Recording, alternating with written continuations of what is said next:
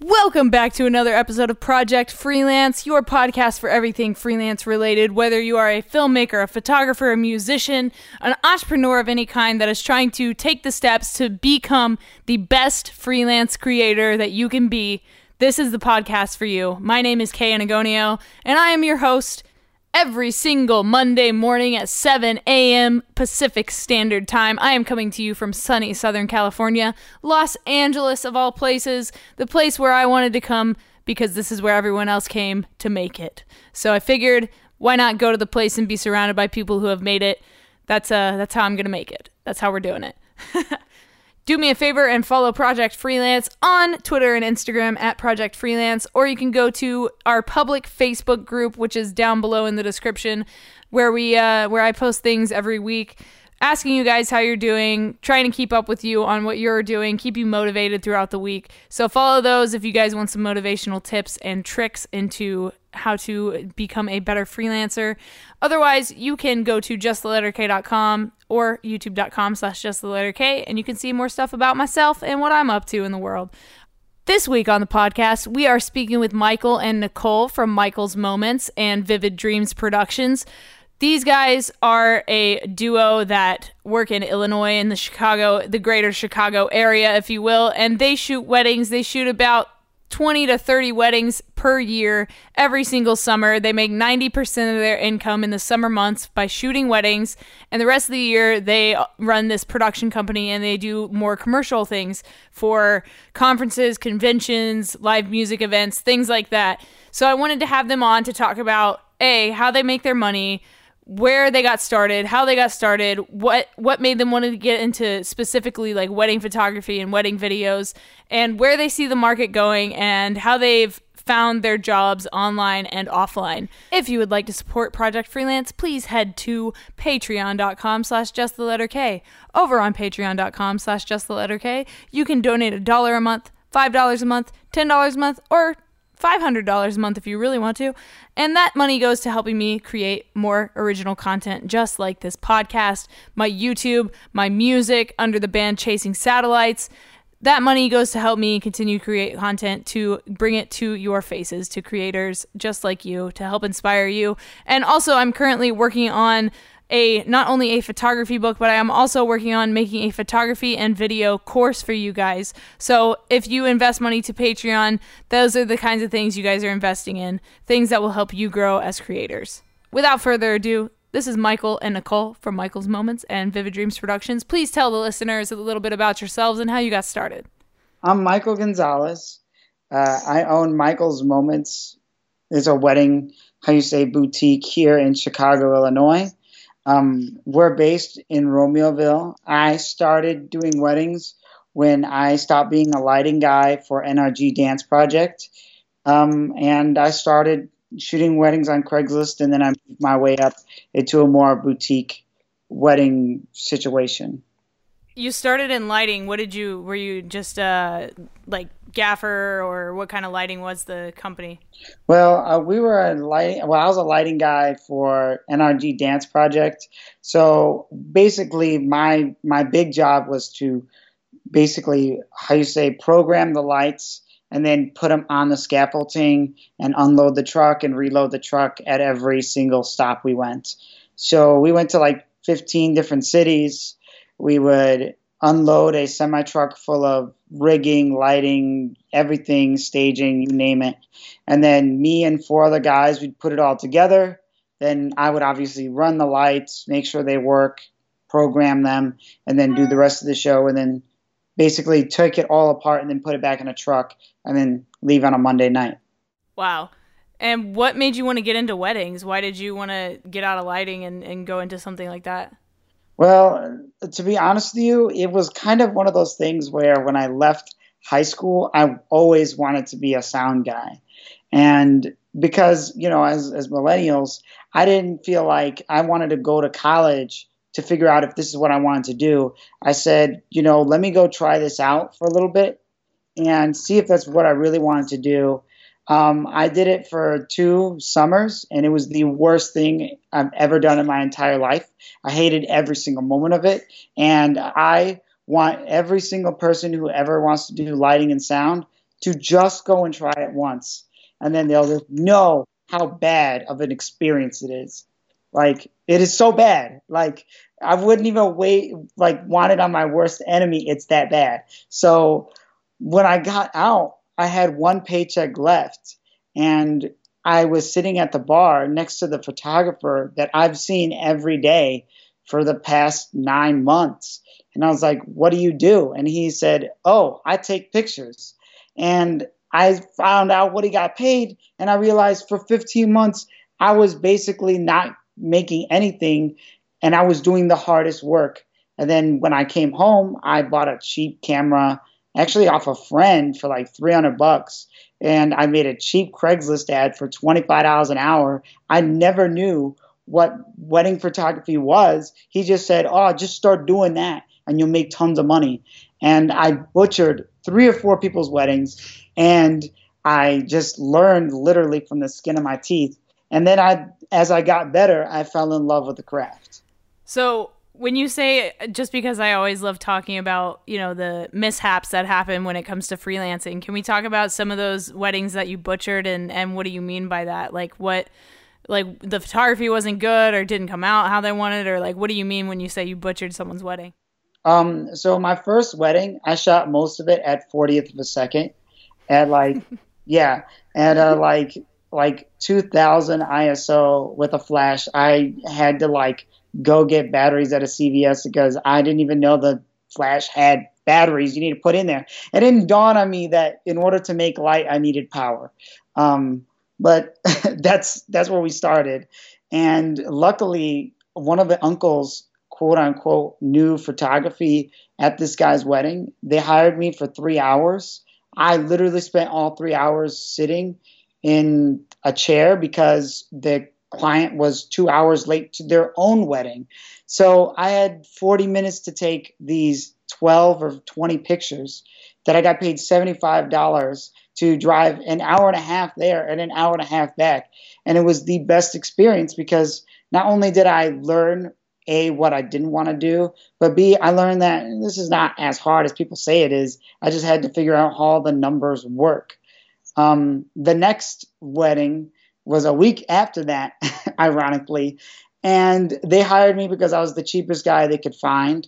Um, and they actually never paid me because I didn't know anything about taking deposits because that that wasn't a thing when I first started working at like FedEx or or like at my regular jobs. I just thought, you know, you just got paid when you were done with the job. And uh, I spent 16 hours with them. I drove in the middle of a snowstorm in Chicago, and she handed me a check. I went to the bank the next day to find out that she closed the account, and I never got paid, nor did I ever give her the photos. But then I realized that she didn't want the photos to begin with because she knew exactly who I was, that I wasn't that good. And to be frank with you, she probably shouldn't have paid me. But at, at the end of the day, I learned very valuable lessons those first two ones, and by wedding number three, I figured it out. That's it. That's awesome. Um, for people that are listening to this that are just starting out as freelancers, that are starting out as you know photographers, what is some advice you could give them on how to get their foot in the door? Like for example, you went with Craigslist. What are some other some other ways people could get into the door when it comes to photography? normally I would push them to like Thumbtack or, like what me and Nicole do is we use Wedding Wire and the Knot. Those are very expensive to kind of get onto, but once you've kind of grown some kind of how you say like presence, you can get on there. But in terms of where you want to start, I actually recommend Craigslist to everybody because even now to this day, like our apprentice, who we're teaching, we actually set up her wedding website and she charges people 50 bucks an hour. She goes on Craigslist, spends $5 a month promoting it. And yeah, she has to kind of rummage through the muck, but it's given it's given her a lot of experience. Um, the other way I would get to kind of start is I would go and talk to a studio. Most places have studios. Um, I, I, maybe I should explain. A studio is a wedding corporation that is usually in an area like, for example, we have Yvonne or Jolie or what me and Nicole we shoot for Essence, and basically they can get you second photographer positions for like maybe 200 bucks and you shoot for the whole day. You get to learn from somebody who already has experience shooting, and it's a much quicker way into getting into the wedding photography game. I don't. It doesn't really help anywhere else, but definitely if you want to get into weddings, those are the two big places. Work for a studio as a second photographer, or jump on Craigslist. It still works. That's awesome. Have you done any like Instagram marketing or Facebook marketing or anything like that? Nope. Um, we have found that to be to be frank with you, the people who spend the most money with us usually tend to go with the like the more traditional routes of finding photography, which is like going to Wedding Wire or the Knot. Um, and if you want to go that route and make more money, um, a wedding photographer on the Knot or Wedding Wire is between twenty-two or four thousand dollars, and that's a pretty medium price for one person for one day. Um, if you want something where you want to like more hit younger people like millennials, definitely Instagram is the way to go. But you also need good photos and consistent photos to make that work. Whereas with me and Nicole, I have a full time job and it's kind of hard for us to kind of keep our Instagram together. So that's why we choose the more traditional route. For sure. What are your uh, full time jobs, if you don't mind me asking? I'm always curious to hear freelancers that have a business and they also uh, manage to also have like a full time job. You're gonna laugh at this one, but you would never guess what I do. It has nothing to do with pictures or anything like that. I work as a high school janitor. Really? Yeah, people look at me every day and they're like, oh man, I want to be a YouTuber or whatever. And a little do they know the person who probably owns all the equipment they need and can probably teach them how to do it is cleaning up their their toilets. um, but it's it's really funny. I have a group of like two or three kids who really know who, what I do, and I've taught them how to stop working at White Castle and to start working for themselves but I don't promote it. I want kids to want to come to learn to me, and I'll teach them everything I know. But I feel like if I give it to them, they just kind of would just throw it in the trash. Yeah, it kind of just goes in one ear and out the other ear, like every other adult trying to tell them how to like live their lives. exactly. I think that's awesome that you you full time you do janitorial work and you also do this and you also have a production company. So let's switch gears and talk a little bit about the production company and how it's different to a wedding. Um, so with our production company, there's there's two different ways we kind of deal with the customers, and obviously with weddings, you kind of have to meet with them and do that. Whereas the production company is more of someone comes with us with an idea and what they want to do, um, and then we basically execute it. So like if someone, for example, we're going to be doing a hearing aid company pretty soon, um, and they tell us, okay, this is X Y Z we're trying to accomplish. And we basically translate that to what we a want to get done and b what their specific needs are. Because sometimes you know as as a photographer or videographer what the client thinks they want is usually what the thing they don't want to do. Um, and that's because they they don't understand what it's like to film or to take pictures or do any of that kind of stuff and it either takes a lot of time to make the videos that they want and it just doesn't work in their budget. You know, like a little bit unrealistic because they always see it on Instagram or Facebook. And we just try to make sure that they're like understanding this is what it's going to take. Um, and then, other than that, the uh, the other thing that they usually have a problem with is um, is that there's so many people already doing photo and video that they kind of saturate the market in terms of trying to get like promotions and things like that done. Um, like in our experience, we don't do like small businesses because it doesn't really pan out for us because they can always find someone for cheaper or for free. Yeah, I totally understand that, and I've talked about that plenty on this on this podcast. But for some people that are starting, just starting out, um, sometimes working for free is your way in. So talk a little bit about that, like interning or doing things like that. Have you ever? Because right now you said you have an intern. So what's the importance of having interns and interning? Well, uh, our intern we pay them because we do feel like they're they're do they're providing us a job and a service and they are learning but i you know i just feel bad that if they spend so much time with me to learn I want them to feel like they they feel like uh, how you say like an equal, like they're a person, rather than just a you know a body that just shows up and edits photos. Um, but when when you are trying to do things for free, the best way to do things for free are probably people who already believe us. Like a lot of our clients that we have commercially started off with weddings who had like either a business or something to that kind of nature where like when we do like we did like a construction video or a video on a guy who does like a construction company we did his wedding and then we talked to him about other needs um, and then other things that we've done was like corporate events where we would go and we'd take pictures for like uh, STEM research programs for kids. That's a big one for us. We'd go to uh, basically places where they bring high school kids and they teach them about math, science, and other STEM programs. And they hire us as photographers, and those places have businesses where they do things like jet propulsion, where they do things like um, aromatics, where you're kind of always on the field and they need videos and photos to kind of show to their clients. So if my biggest, actually my biggest thing, if they can, is to find somebody in the corporate realm where you could go and take pictures for them because there's tons of businesses literally in one section sitting there trying to do one thing. And that's a gold mine. You don't have to go to 15 bills, buildings. You go to one and you work a room. Pretty much what we do. That's awesome. Have you found that there's a certain type of industry that offers better pay when it comes to like actual paid work, like the medical field, or like is there a specific field that you found that pay, pays as well or better than weddings?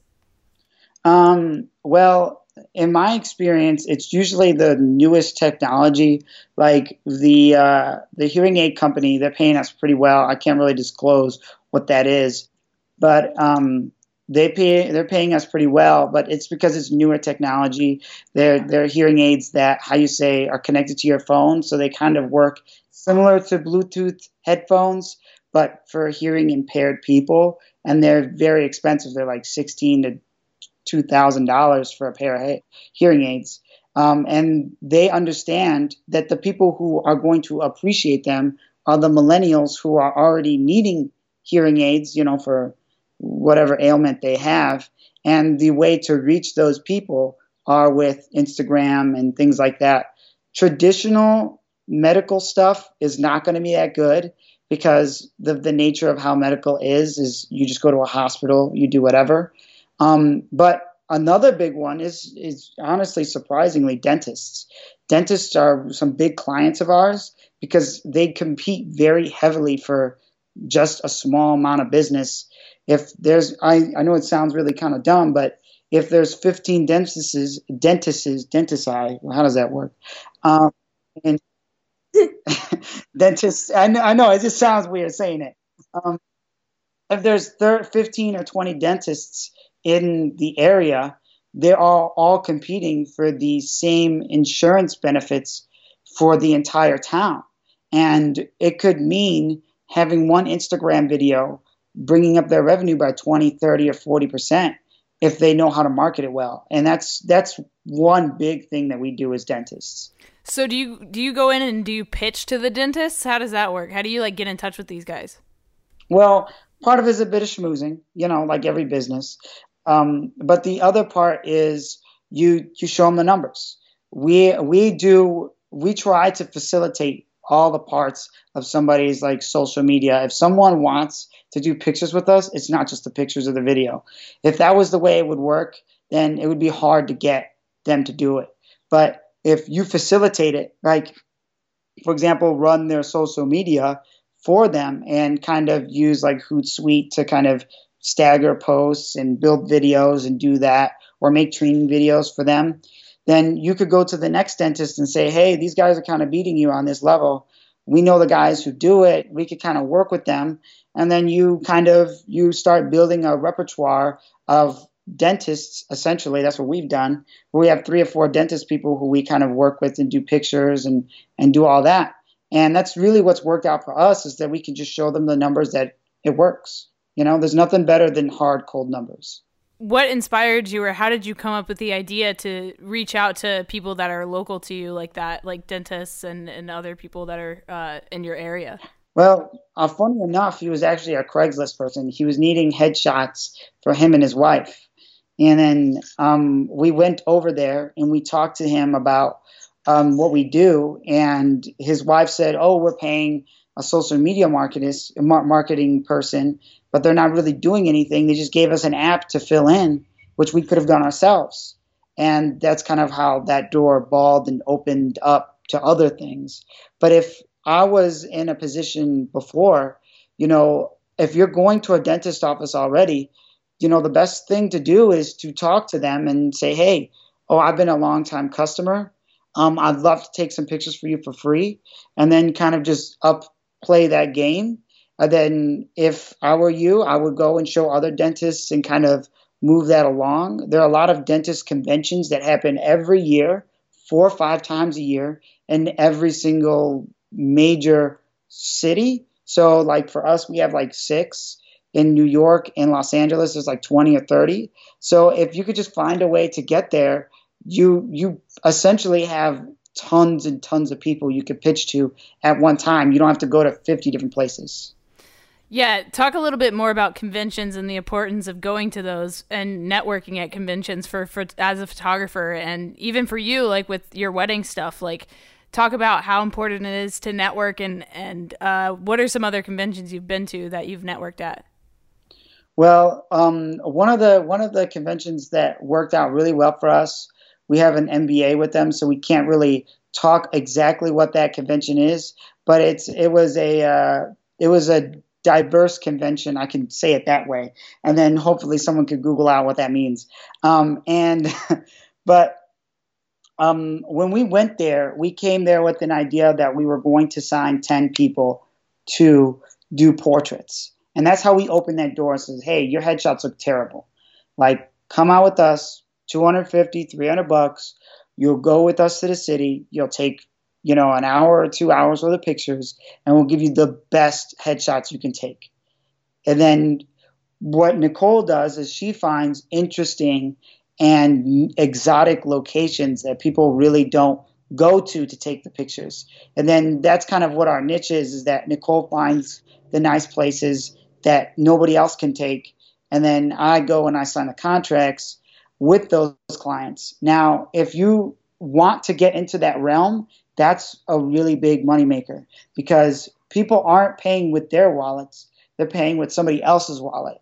And you're not trying to convince them, oh, do I have to spend $300 of my money? I have to find a way. Basically, you're trying to convince them that this $300 is coming out of their business and is going to reinvest themselves, you know, and make more money later.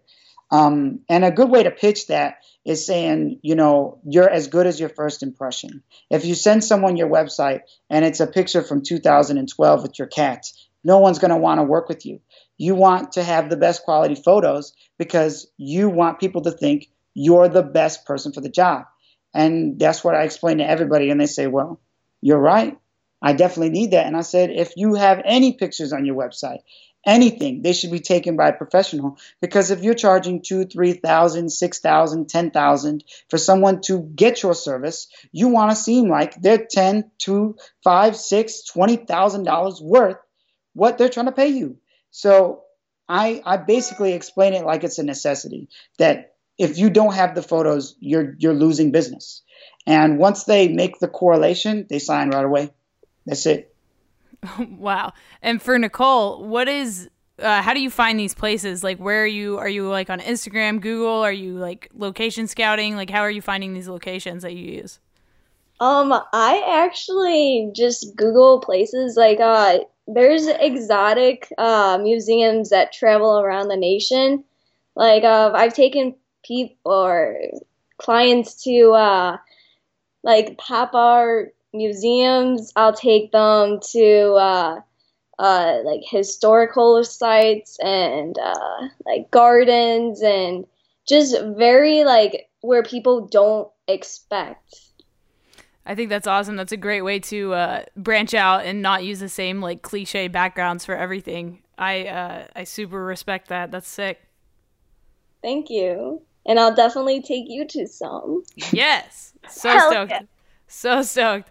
Um, so as far as uh, Nicole, you're talking a little bit more about your role in the in the business.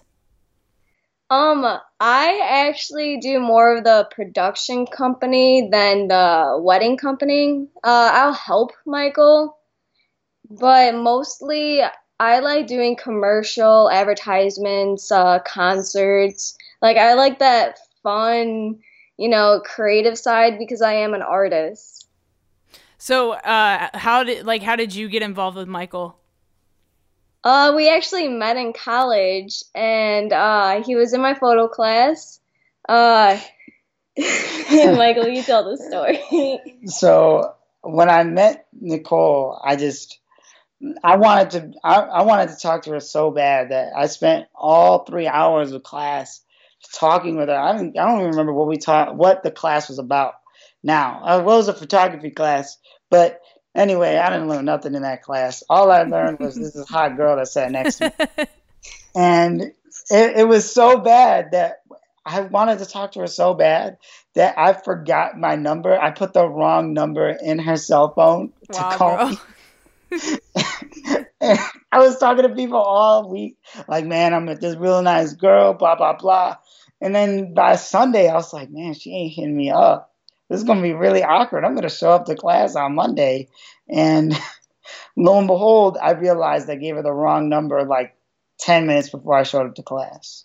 Oh my god, that's amazing. but hey, it seems like everything worked out for the better, right? yeah, Yeah, it it did. So, talk a little bit about since we're talking about college uh, education. Do you guys think that it's important for people to continue to go to college and and get themselves in debt to like earn an education and then maybe do something with that education or do something completely different? Um, what are your thoughts about the education system and if people that have a passion, what they should do? Do you want to put your side of the story or do you want me to put my side of the story? Uh, I say both, but uh, for college, I actually been struggling a lot to figure out on where to go. And uh, there's a really good school in Chicago called uh, Columbia. Have you heard of it? Okay. Well, I don't think it's worth it, and um, to go to like a portfolio school for like graphic design or an art director. And uh, there's one that I was actually looking at in uh, Atlanta, Georgia, uh, called the Creative Circus. And I met a art director who went there, and now she's making like a shit ton of money. Like she paid off her debt already, and uh, she had the choice to go to like Germany, New York, stay in Illinois, go to California, whatever she wanted to do, and uh, she actually uh, told me about to go to Talent House, and um, we did a contest for McDonald's and we won, and now it's nationally like on their website. You you really trans, trans I know, trans- you I really know. did a bad job of talking about this. Wait, are you talking about the Talent House McDonald's portrait thing? Yeah, That's awesome. did you do it? I totally did. Yeah. Did you get did you get selected? Uh, I don't even, I don't think so, but I mean, it was like one of those things I was like, fuck it, I'll go sit at McDonald's and take portraits of people for a couple hours. Why not? Like, that's so funny. I love Talent gotta- House. You gotta show me your photos. I really Yeah. want to see them. Totally. I uh I won a contest with them to shoot Sunset Strip Music Festival, which was a music festival on Sunset Boulevard in Los Angeles. And uh like we came as Romans played and there were like all these different artists and I was so excited that I won this photography. I love Talent House, man. What a Hell cool yeah. what a cool so group. happy, you know. What a cool group they are, man. That's and it's Yeah. so cool that they bring if listeners, if you don't know what Talent House is, basically it's a contest website where you can enter these contests whether it's as a photographer, a videographer, a graphic designer, a writer. They have so many different options and categories that you can enter these different contests in and it's things like design the new logo for Marvel or like, you know, like whatever, take photos for McDonald's and you could win like a shit ton of money. It's so sick. So I highly recommend everybody go check out Talent House for sure. Michael, what about you? Um, so, well, to be straight honest, I think if you go to school to be anything artistic, you're pretty much throwing your money away. And I would love for you to give me your money so I could teach you, and then I'd probably do a better job at teaching you what you need to do. But I actually go to school to to do more like business business management, and it's actually paid off tremendously. And not in the same way that people think about school, but on the backhanded way of school. Like obviously, I learned what how to work a spreadsheet and what ROI stands for and how to, you know, diversify your income, to understanding how money is made in the economy, to understanding how money is facilitated and used in banks and all that kind of stuff. Because I feel like as uh, you know, the the older generation understands that better than us, and we have a problem getting our money to work for us because we don't understand what it basically is at its you know fundamental parts which that's a totally different subject for another day but i mean it's business is a huge part of freelancing man i mean keep talking this is the stuff i'm interested in because it's stuff that like i feel people don't learn enough about and they need to know more about this so roi is return on investment so when like for example if you buy like a peanut butter and jelly sandwich, your return on investment is 300 calories or 500 calories. That's what you're getting out of the money you give to somebody. And that that can translate to something as small as a sandwich to something as big as buying a camera. Like for us, we understand that our cameras will make us money over the long term much quicker than any other piece of gear that we have or any clothes that we could buy. So we live somewhat quote unquote frugally, but we spend a lot of money on gear because we understand that the return on investment is extremely high. Like we bought a the new 24 millimeter from Sony last week. We paid it off within two oh, days. Wow. It's it it literally pays itself off. We know what to do, and I understand the return on investment. If you're a listener trying to understand this whole thing, basically my biggest recommendation for school is not the art school.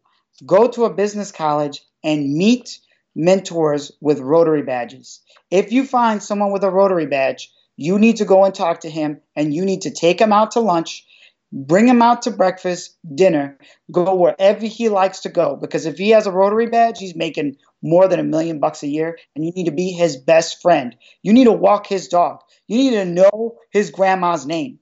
When my teacher from marketing class told me about the Rotary Club, I knew for a fact he understood exactly what it was going to take to make some money, and I needed to know how to make that money. So basically, we translated, I took him out to lunch. I hung out with him. I made sure that every day I was there an hour before class and an hour after. And we talked about everything from his daughter's wedding to what kind of pizza he likes. And all the things that I learned from him was worth more money than I ever spent a dime in college. But it took me going to college to find that one person to change my life. And if you're listening to this podcast and you're like, I don't know what the Rotary Club is, Google it they have tons of troops throughout the United States. When you find someone that has that badge, you lock onto them and you say, You're my best friend for life. yeah, I think the financial side is something people often overlook in this industry. As I mean, this industry being freelancing. Um, how did you how did you come up with your uh, pricing model for for both your wedding company and for the production company? Like what is that what does that look like? You don't have to talk exact numbers obviously but how did you kind of come up with your pricing points and like what were you basing those off of? Well the best thing you could do is research in the market where the price is compared to the amount of work. So um, a good example is like, for example, on Craigslist, you can't charge more than 50 bucks an hour because everybody else is charging 75 and you wouldn't be price competitive. And if you're already charging 75, you could go to Wedding Wire and pay $1,200 a year and basically make 100 bucks an hour. You're only, you're, you're really not making any money or losing any money. But like for us, for our wedding company, we actually called five or six of the studios we acted like we were looking for weddings, which me and Nicole will be next year, We're looking for a wedding. Um, but we're not going to do one here. We're going to do it in Puerto Rico because it's really cheaper. Um, do you guys have a photographer for your wedding? we don't. Um, but- Let's go, baby. Let's go. we haven't picked a date or anything. I haven't proposed yet. We just uh, it's just been in our mind. I got a date for that. That's but, awesome. But it's definitely going to happen next year. Um, but what I would recommend if you're going to try to price is I would look at your work and I would also go to Wedding Wire, The Knot, Craigslist, Thumbtack, um, especially for the wedding stuff, and find out where you fit in terms of price and quality of work and then also research basically how well are those platforms doing. The only reason why we switched from Thumbtack to Wedding Wire was because we were a wanting to up our price, and b we understood that the market was getting saturated on that end, and it was very scarce on the other end. When it came to doing the commercial jobs, we of course called some production companies and we tried to get some information on that.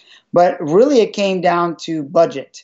And usually, we're able to aim about 20% higher than what people budget in order to get their projects done. So if someone contacts us and says, "Oh, we got 5,000 to make a video," we go, "Ooh, that's kind of tough. I don't know if we can do that. It's going to be hard to get in our schedule." I don't know. We might have to call you for a minute. It's it's going to be a little difficult.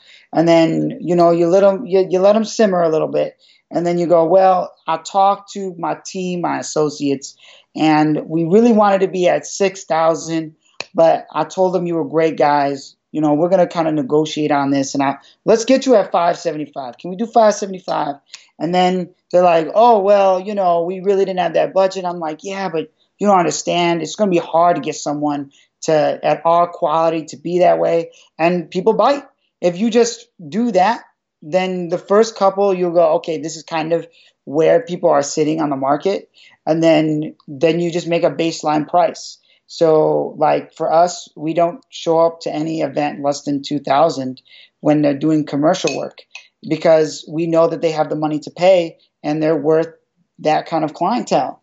And if they pay less, they're usually going to nickel and dime you every single way you you go you know? How did you find wedding wire and the knot? Where did where did those come from uh, because i had never heard of them until you started talking about them just now. I had no idea. And now i'm on wedding wire's website like oh shit maybe i should sign up for this. Wedding wedding wire and the knot are the two biggest wedding host sites. If you're a bride looking to spend between two and six thousand dollars on one service Wedding Wire is the place to go. And the knot. And if you're in the market to sell that service, that is the place to go because those people are looking for that.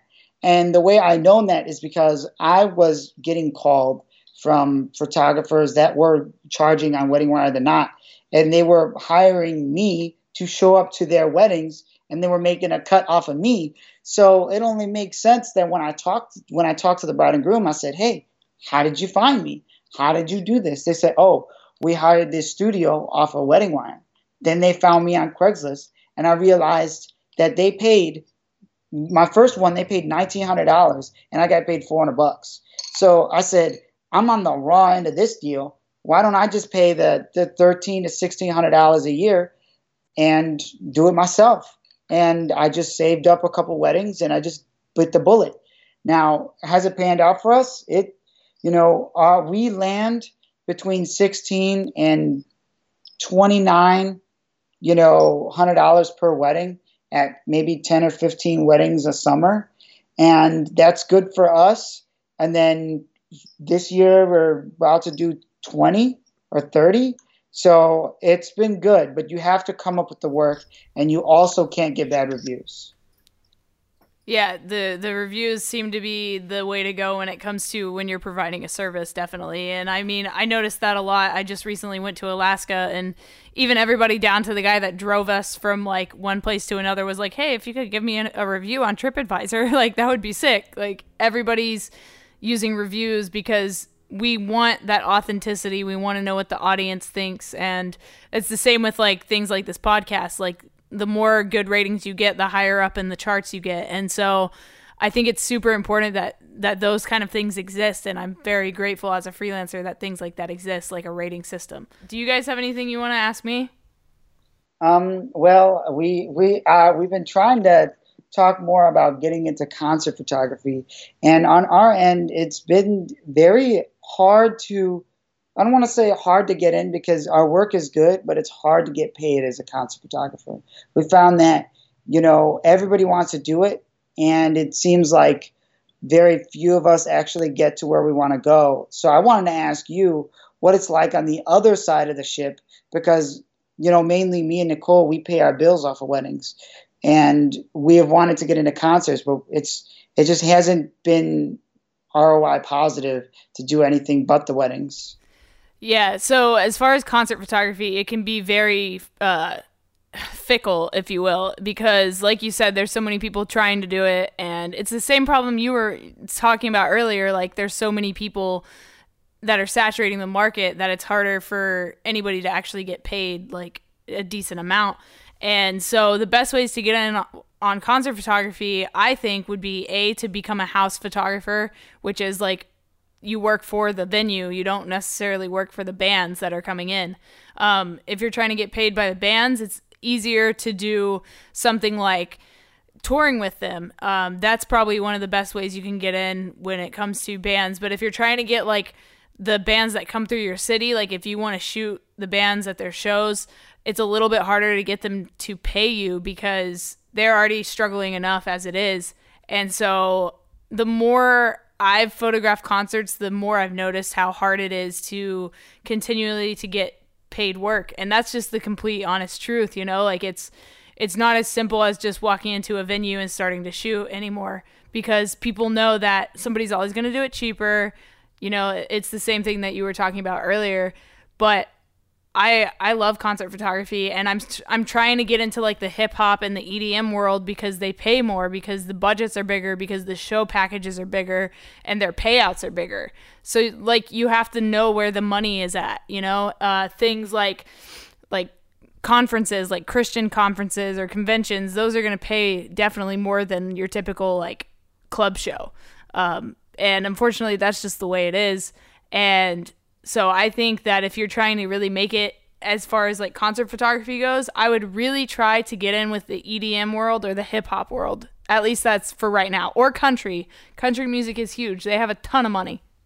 Oh yeah, they got tons of money. They they, they have old money as they as they like to say it. they've been around for a, a hot minute. Yeah, uh, and they they've been making like royalties and shit for years, so they've definitely have the money to pay. Yeah. Well, something I want to talk about is kind of like where someone gets started, like when you first buy your camera, like where can you obviously everybody knows to go on YouTube and do some research on stuff, but um, I just feel like if you are really going to start taking pictures, at least on my end, the event and wedding photography business is the best way to go about it. Um, like when Nicole started doing concerts, where, where we had the wedding business kind of already up and running, and she would go shoot for six, seven hours, maybe three hours, four hours, and she'd come home with like a hundred bucks, maybe that. And she would be tired. It'd be one o'clock in the morning. We'd have to go to work again.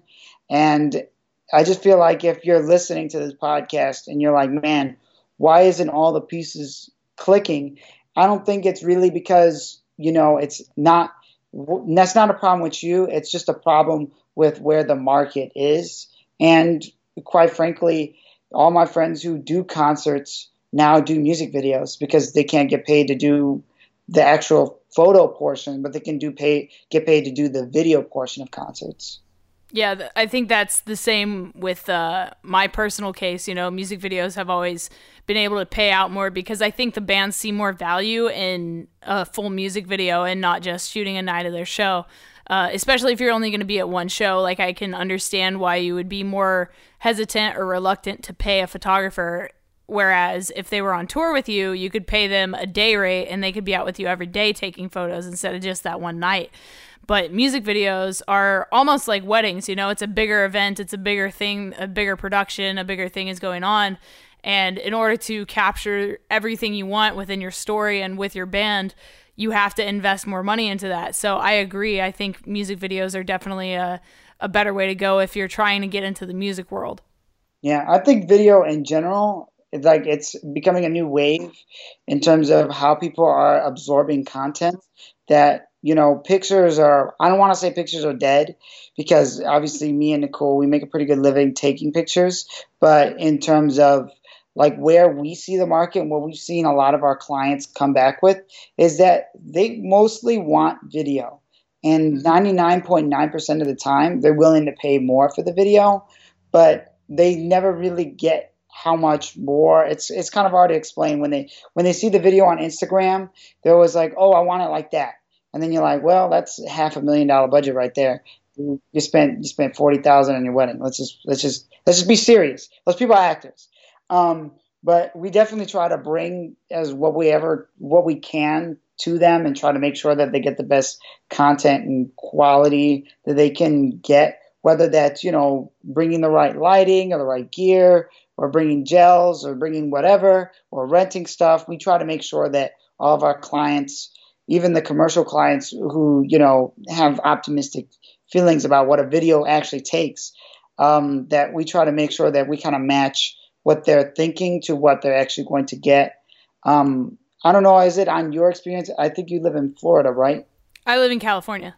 Oh, you live in California. Well, never mind. I was going to say, eh, I don't know what it's like the video business in Florida, but um, in California is huge. But you have tons more competition. You're fighting thousands of people. We're fighting hundreds. Yeah, you know? exactly. But I mean, like, you have to remember we also have more client availability there's more people that we can actually just because there's more people in general so yeah there's more competition but there's also more opportunity out here um, at least i think so and so for you guys is your work more seasonal or do, do i mean do people get married year round i don't really know like the wedding environment is it more, mostly like a summertime gig yeah for four months out of the year we make 90% of our revenue the other eight months of our year we do the commercial stuff, which is the the um uh, the the conferences, the small portrait shoots, all that stuff. And what we've trying, what we're going to be doing is we're going to start making a lot more connections with those conferences to be like house photographers for. I don't want to say the word venue because they're not. They're, I mean, they're venues in the sense of they host events, host events, but they're not venues in the sense of they're not going to have you know Mariah Carey there next weekend. Um, they're just you know obviously they host these kind of events, and a lot of times we are we are always running into the people who are organizing it, and every year they come back and they ask us for more. Oh, can you come do these photos? Oh, we saw your photos at this convention. So we're going to try to kind of balance out the year and see if we can make that happen. Which, if you're in a in a space like, for example, um, Michigan or Wisconsin, where you have seasons, this might be a great option. You could do the weddings in the summer where you're going to make, you know, tons of money. And then you could try to make tons of money in the winter by doing the conferences when the people who want to enjoy their summer are done enjoying their summer and they need to do business, which is when the conferences happen in the winter. That's brilliant. And I love that, you know, you guys have figured out a way to keep keep work going all year round with your different businesses and also with your full-time jobs like I commend you guys. That's a lot of it sounds like a lot of work you're doing and a lot of organizing that has to take place. How do you keep up with your schedule? Do you guys use any apps or do you just like put everything like on a paper calendar? Like how do you guys keep up with all this stuff? Well, we use Google Calendar for everything. And then um, in the beginning of the month, we have this um, uh, we have this refrigerator calendar that we start to fill in when I start to remember that I had things to do. And people are like, oh, you're ready for next Thursday? I'm like, yes, I am ready for next Thursday.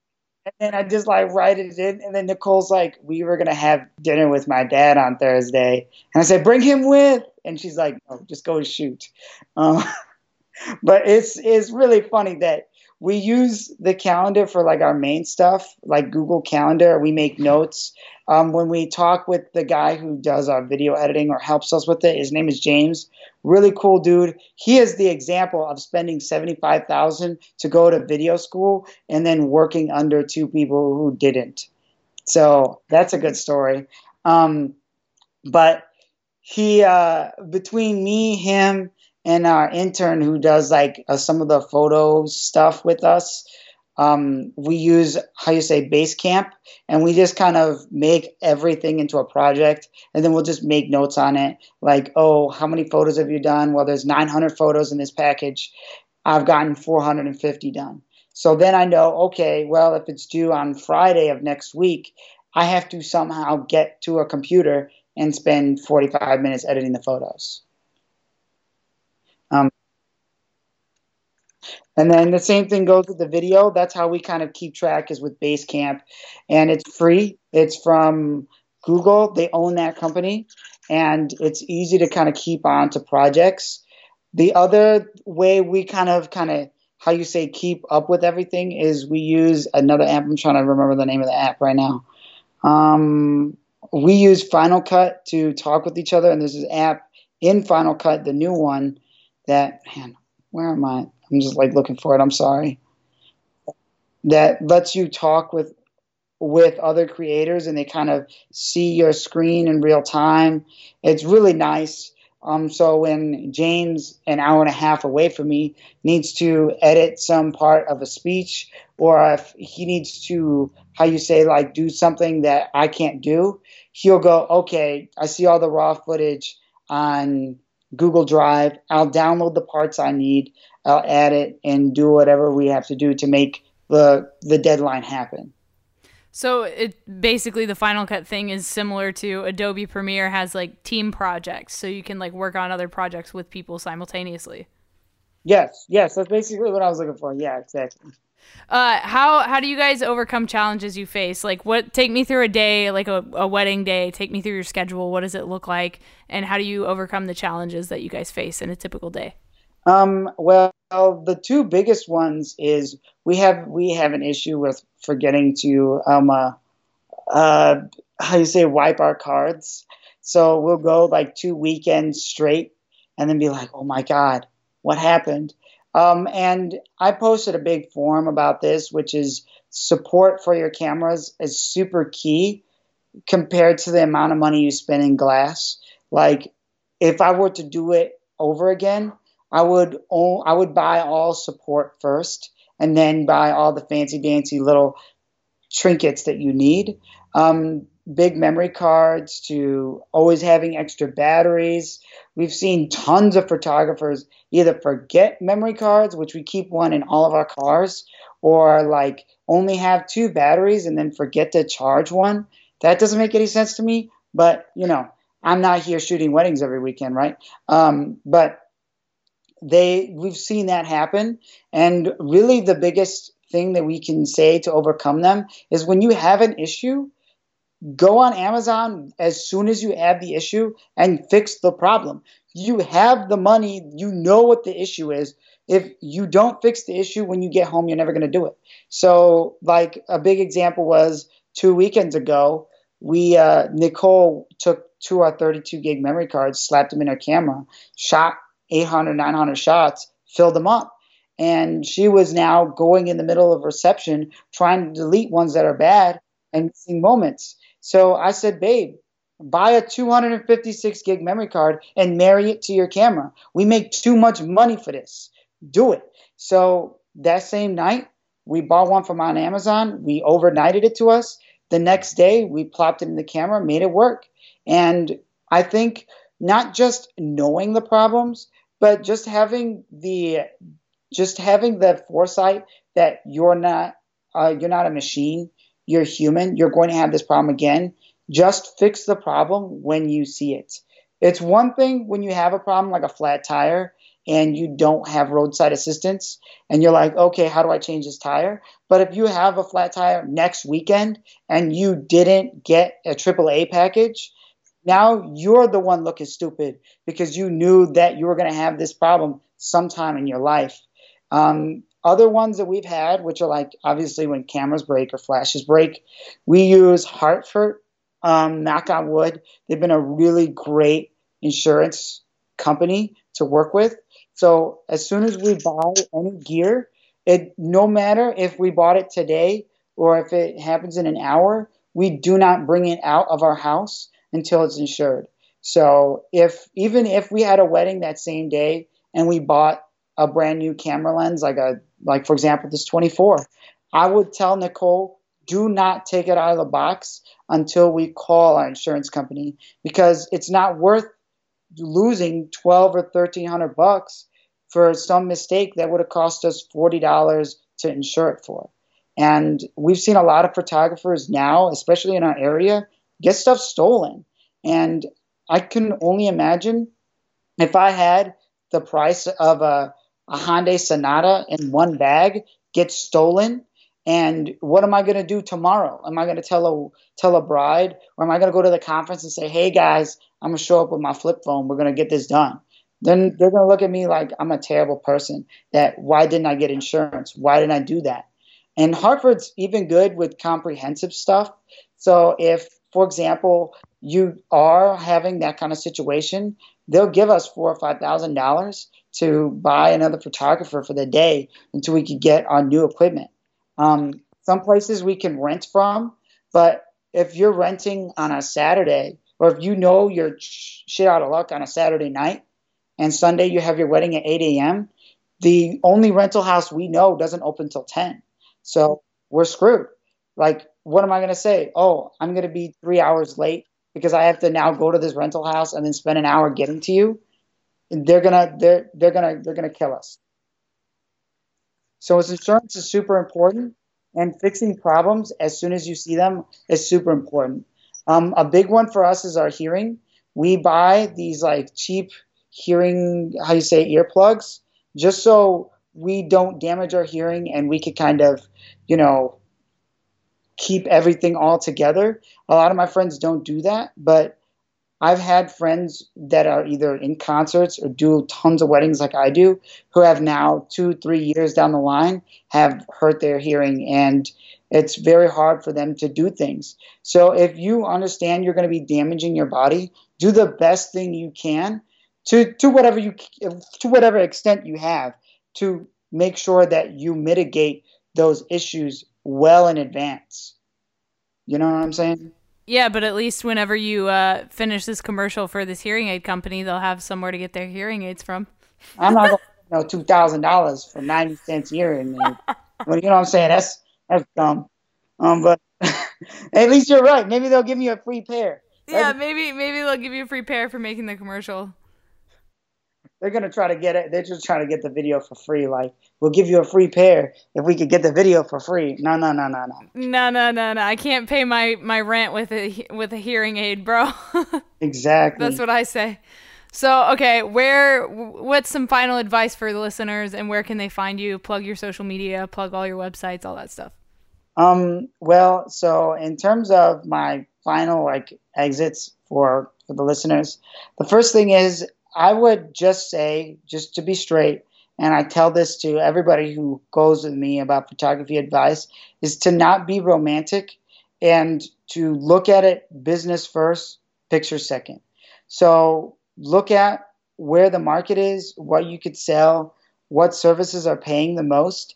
And instead of trying to go for the thing you love, which I definitely respect if you got daddy's money and you could spend uh, whatever amount of money you can on a camera and have fun. But you know i live in the real world. I gotta i gotta eat. My you know my wife next year is gonna have to eat too. So i can't always do the thing i love to do but i will make it happen in between the things i have to do. So that would be my biggest thing is if if you just take a step back and just say, hey, I can't be romantic about it. Let's do this. If you're going to go to college, take a business class, take a marketing class, and then take a finance class. Really take a, ma- a macroeconomics class. That'll help you way better than a oh, no, I sorry, a microeconomics class, not a macro. It's it'll be too big for you. But but microeconomics is basically day to day trading between people, individuals, and business. And it can kind of get you an idea of where people are spending their money and how they see the logistics of their money in terms of business wise. So they can kind of pitch to people easier and say, oh, well, this makes sense. This is how much they're spending, blah, blah, blah. Um, and then to plug my social media is michaelsmoments.com.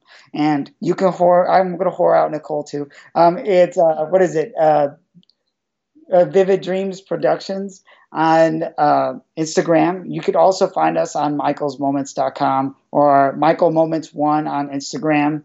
Um, and then obviously her website is the same thing as her Instagram. So you should be able to find us pretty regularly. And if you have any questions, people could come and talk to us. If you're in Chicago, let's link up. I'm very, very open to telling people how to work this out. I feel like knowledge is free and there's nothing you can do that I couldn't do. So bring it on.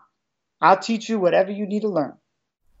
So that was Michael and Nicole for Michael's Moments and Vivid Dreams production. Thank you guys for coming on the podcast and talking to my listeners about how you got into the wedding photography business, how you guys build your revenue, how we talk about ROI. We talked about all kinds of great things in this episode that I think is going to be really, really helpful for my listeners. If you guys are new to the podcast, please subscribe. Come back every single Monday morning just in time for your commute, 7 a.m. Pacific Standard Time. And uh, we'll have guests for you. We'll have guests. We'll have episodes where it's just me talking to you about my thoughts and feelings and things that I'm working on and things that I think could help motivate you and your journey to become the best freelancer that you could possibly be. I appreciate you guys taking the time to listen. If you did enjoy this episode, do me a favor take a take a couple minutes go down scroll down on whatever app you are listening on. Give this podcast a rating. Leave me a leave me a little bit of a message. Leave other people a message. Help us get to the top of the charts on itunes spotify anchor or soundcloud wherever you listen to this podcast. And also let me know what you're working on this week by tweeting to me at project freelance. I want to know what you guys are working on. Send screenshots send photos send videos send the things Send me audio bites of your music you're working on. I want to know. Thank you guys for tuning in this week for another episode of Project Freelance. If you need help with things like getting editing software like Adobe Premiere, After Effects, Lightroom, the Adobe Suite, I have some discounts down below for you guys. Other than that, there are some other things down there that will help you with things like adulting. If you want to uh, track your mileage, your expenses, there are things like Mint down in the description for you to check out.